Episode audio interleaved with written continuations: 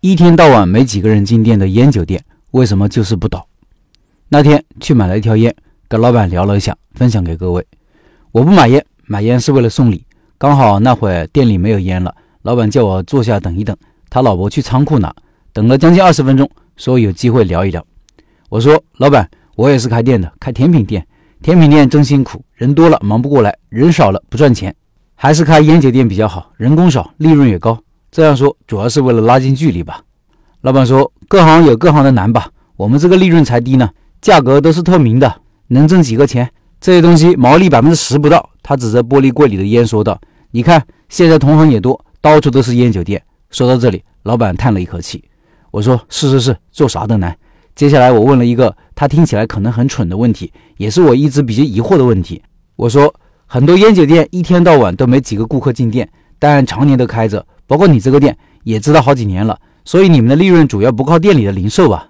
他说：“当然啊，靠一些口粮的烟酒，肯定赚不到多少钱。这一块能找回房租就不错了。每个烟酒店业务还是有差别的，比如我的店有三分之一的业务是顾客采购的。”我说：“看来做这个还是要有关系啊。”他说：“对，也不对。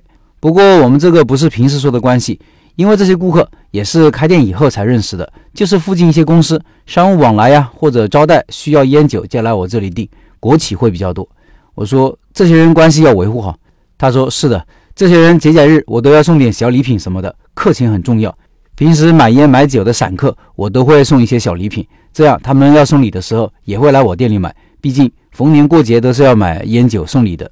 我说你们是不是还会做一些批发业务什么的？老板说。我的店不多，就是给小餐馆送过一些。有些烟酒店就多了，有厂家资源，有价格优势，就会给下游的小烟酒店、小超市、小卖部、宾馆配送一些烟酒。说到这里，他老婆把烟给拿回来了，我也准备要走了。看到门口的牌子，牌子上写着“高价回收烟酒”。我问老板：“这一块业务利润也不错吧？”老板笑着说：“还好，还好。”感觉老板还有好多话没有说，有机会再聊一聊。关于烟酒店，再分享一位十一年的烟酒店老板分享的开好一个烟酒店的经验，比较惊艳。他说：第一点，开店选址要选在停车方便、有一定人流量、小区门口或者餐饮娱乐场所聚集的地方。这些地方呢，有一定的人流量，也方便顾客在用餐时需要酒时送酒。第二，装修档次要稍微高一些，因为烟酒茶高档产品居多，高档消费人群居多，高档装修才能衬托出高档产品。这种档次大概需要七到八万的装修费用。第三，办证需要办理三个证件：营业执照、食品经营许可证、烟草专卖零售许可证。营业执照和食品经营许可证在当地的工商局办理即可；烟草专卖零售许可证在当地的烟草公司办理。具体流程根据当地的具体情况，去当地的工商局和烟草公司咨询一下工作人员，根据流程办理即可。办食品经营许可证会有些费用，我们这边大概是四百九十八的学习费用。其他两个证基本没有费用。第四，采购进货，烟都是烟草公司专卖配送，酒可以接一个品牌经销商，其他产品在当地都会有经销商。